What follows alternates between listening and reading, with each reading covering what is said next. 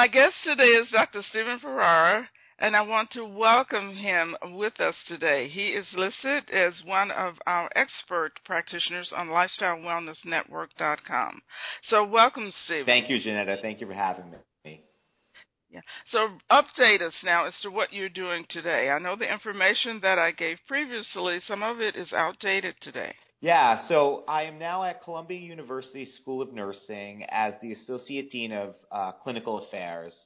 And in this role, I will be uh, overseeing one of our uh, advanced practice primary care practices, which was one of the first faculty practices for nurse practitioners uh, in the U.S. And I'm very, very excited to to be in this role. And I think there's lots of ways we could expand our uh, footprint and talk about primary care. Um, so that is new in my life. I remain uh, being the executive director of the Nurse Practitioner Association as well. And uh, we've had uh, some some updates in the regulatory arena in New York State with the passing of our um, 2014-2015 budget in New York State, uh, particularly in the form of the Nurse Practitioners Modernization Act. Uh, and sure. Can you tell us a little bit more about the Modernization Act? Because there's been a, some controversy in some arenas about um, the validity of some of the pieces in it. For example, will the nurse practitioners be independent? Will they not be independent? Will they have to uh, continue to collaborate with physicians? I'll, I'll, just let you go into that a little bit more. Sure, sure. I, I, it's it's it's so diff- the landscape is so so difficult because words mean different things to different people. Um, so, as far as your first question of independence, believe it or not, uh, as of today, the state education department does consider nurse practitioners as independent providers, and that is we're responsible for the care and delivery of care that we provide. Um, so even this is pre-modernization act as far as this is concerned. Yes, we still have to have this currently written collaborative agreement, but at the end of the day, New York State sees us as being responsible for the clinical decisions you make in your role. So that aside, what the Modernization Act does is goes into effect on January 1st, 2015. Uh, and there is a designation for what is an experienced nurse practitioner an experienced nurse practitioner is being defined by New York State as having 3,600 hours or more of clinical practice, which translates to about two years of full time practice. So, nurse practitioners who have more than uh, two years of clinical practice will no longer need to have a written collaborative agreement between themselves and a physician. No longer will nurse practitioners need to identify practice protocols uh, as we currently have to do in our written collaborative agreements. And finally, there is no longer the requirement to have a uh, quarterly or more often than quarterly chart review between the nurse practitioner and the physician. What stays the same is the sort of less experienced nurse practitioners with less than 3,600 hours of practice will still need to follow the letter of the law the way it is today, meaning written collaborative agreement, written practice protocols, and quarterly chart reviews. Now, maybe there's something you can clear for me now, mm-hmm. and I'm sure the audience would like to hear this as well. We talk about two years of experience, 3,600 hours. Is that correct? That's correct. Am I getting yep. that correct? Yep. Okay. Now, what about those nurses uh, that would like to that we would like to have come back into the fold, who may be uh, retired, who may be uh, working part time uh, because they have uh, left mm-hmm. the uh, active role, left an active role. So, what about those nurses? Will they Will their 36 hours, will their two years of experience uh, be it, valid? It should. It should count. It should count if they're coming into the realm uh, of already having this experience. Uh, then essentially what is going to take place is the nurse practitioner will attest to the fact that they have at least 3,600 hours or more of clinical practice throughout their, their career. So there would be no sort of waiting period. There would be no sort of uh, ways that you would have to delay this implementation. Now, I say this um, with the fact that we still have not seen the final regulations from New York State. So the law has been written and signed, and um, we're just waiting to see how the state uh, board of nursing is going to interpret the law and how they're going to um, put it out there and enforce it because th- that's their role is uh, enforcement of this of this new regulation.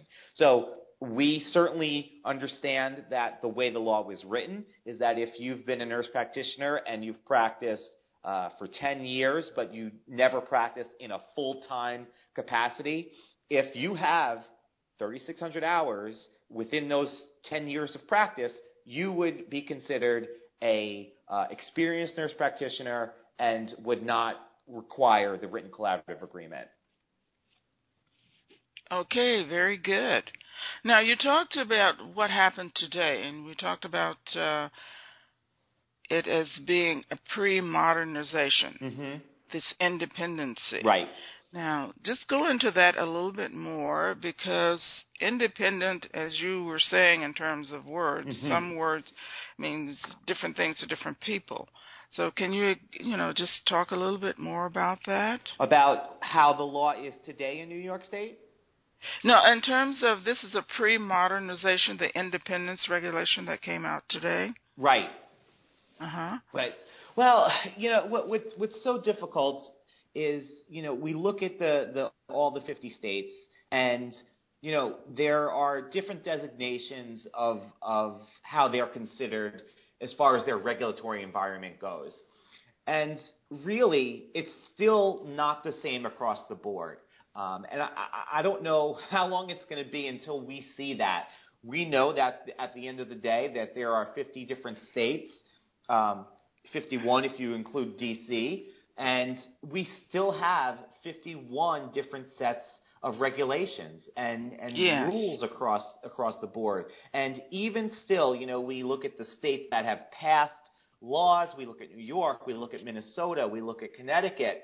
No, none of these laws mirror each other. So there's still nuances in all of the landscape, and it's it's very challenging, um, and it's it's it's imperative for the nurse practitioner uh, to know what regulations are there in the state that they're licensed in because they still vary and, and they're still very different.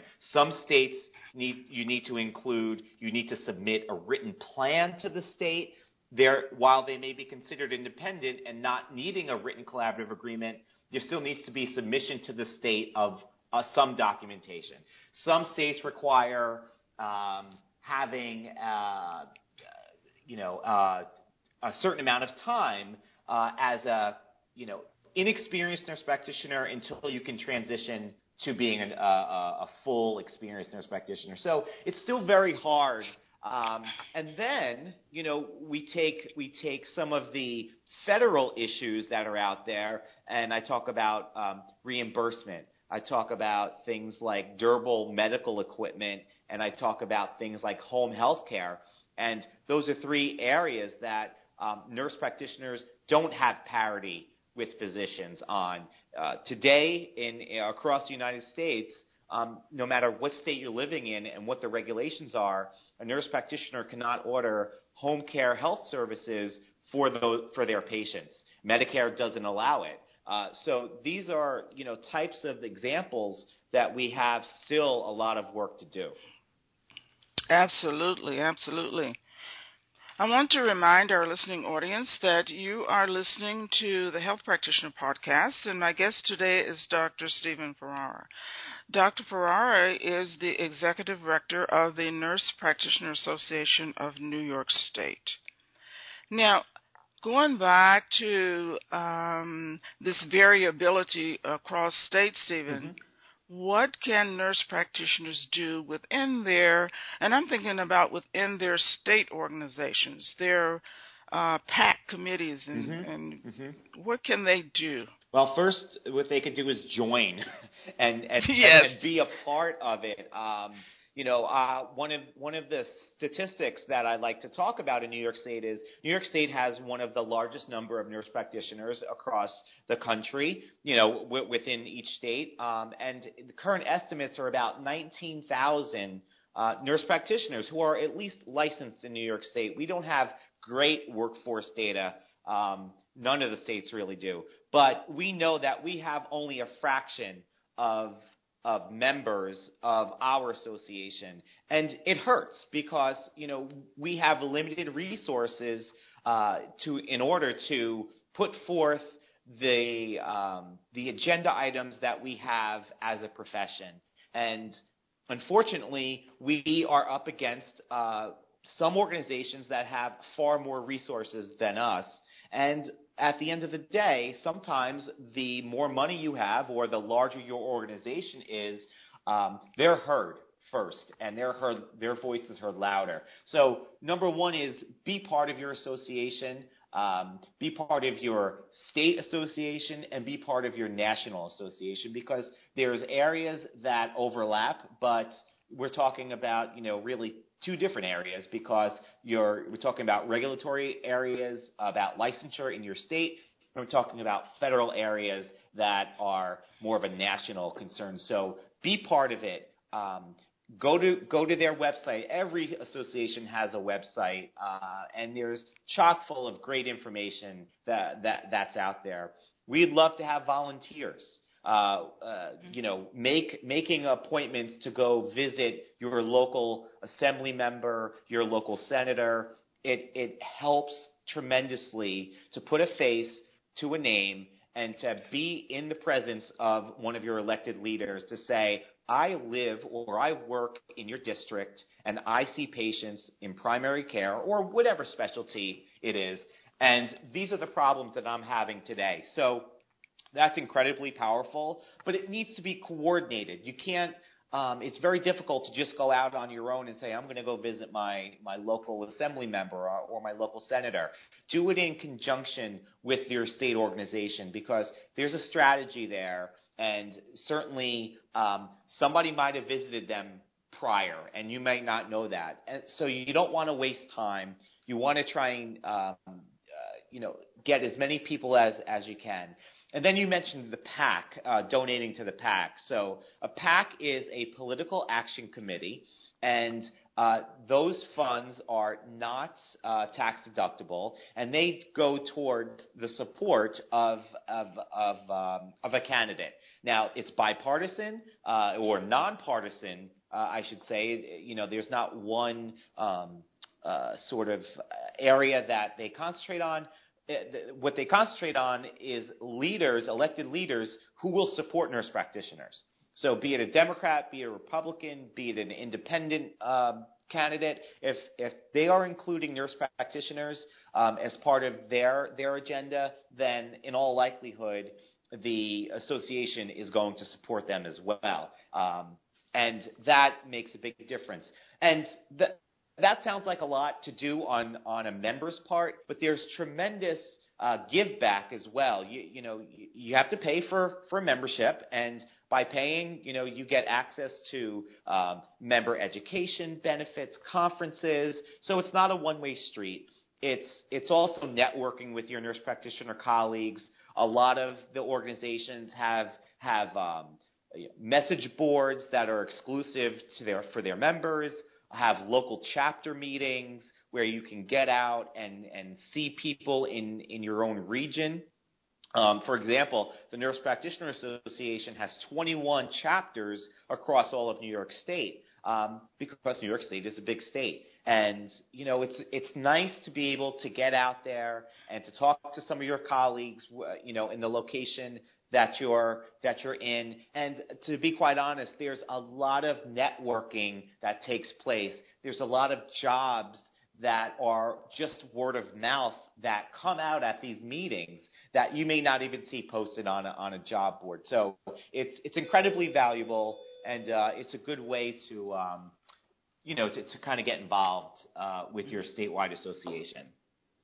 Now, a lot of this information um, is on the website. So, would you please tell us what the website address is and and give us a little bit more insight into what they will find there. I know there are some forms that they can use that can get information about uh, political sure. action activities. Sure. Social. So, so our website is www.thenpa. That's T H E N P A dot O R G dot org. Um, and you know, there's a lot of information there that um, you don't need to be a member to see. Um, you know, and you can cl- uh, click around and, and see what's what's out there. Um, the other part of it is um, you get to you can join online, and you know you don't have to fill out any forms. You can just do it all online, and uh, that's a, a, a great thing. Uh, and but you could look at some of the history in, in New York State um, of nurse practitioner practice. You could look at some practice resources and some some practice guides as well. A lot of people have have questions today about opening up their own practice and how do they get started in doing so. Um, we have the resources to do that. We have members who have done so. Um, and one of the examples I spoke about is some educational content. We have an annual conference uh, which is coming up in October of, of this year. And uh, one of the panel discussions at this conference is going to be nurse practitioner owners and how owners who have a home care practice or who have a primary care practice or who have a psychiatric nurse practitioner practice, uh, how they all kind of got to where they where they are now and some of the challenges and successes that they've had. So you know, there's there's no reason that people have to go out about this doing it um, from scratch. People have done it before, um, and people should definitely take advantage of some of the lessons that have been learned from from others who have tried. Um, it's it's incredibly powerful and valuable for for those nurse practitioners. Now, given your your change in roles, Stephen, you're at Columbia now. Mm-hmm. Can, uh, can you share any information about uh, how this your role, your new role, will impact nurse practitioners. Will it impact nurse practitioners in any way? Well, uh, I one of the the most exciting things I'm looking forward to is um, working with this practice, um, and it's uh, for those nurse practitioners out there. Um, it's called the Columbia Advanced Practice Nurse Associates Practice, or CAPNA, as what it's been referred to uh, since its inception back in um, the early 2000s. Um, and I will be practicing uh, in in the location as well. So I, I, I, one of the important things to me was to be able to still continue to see patients, and I will be able to do that um, in this role. But I, I believe that there are patients out there who are seeking uh, to be seen by a nurse practitioner. Um, not that there's a problem with any other provider that's out there, but it's just a matter of, of patient choice. And I know that patients um, want to be seen by nurse practitioners because they know that NPs um, have traditionally spent more time with them, listen to their concerns more, um, really partner with them, focus on wellness, focus on preventative or um, uh, you know disease management uh, types of, of issues. And there are people out there who, who really seek this out. So um, I'm hoping to expand that footprint um, to find um, those patients who want to be seen by nurse practitioners and really grow the practice, uh, a faculty practice uh, of nurse practitioners that's affiliated with the School of Nursing here at Columbia. So um, I think it's it's a great opportunity, and, and hopefully we can find uh, those patients who want to be seen by nurse practitioners.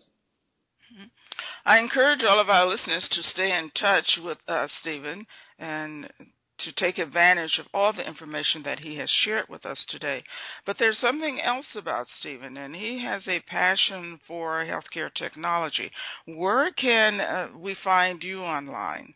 Uh, so you can find me. I have a, a blog on online, and uh, that is uh, is npview.blogspot.com.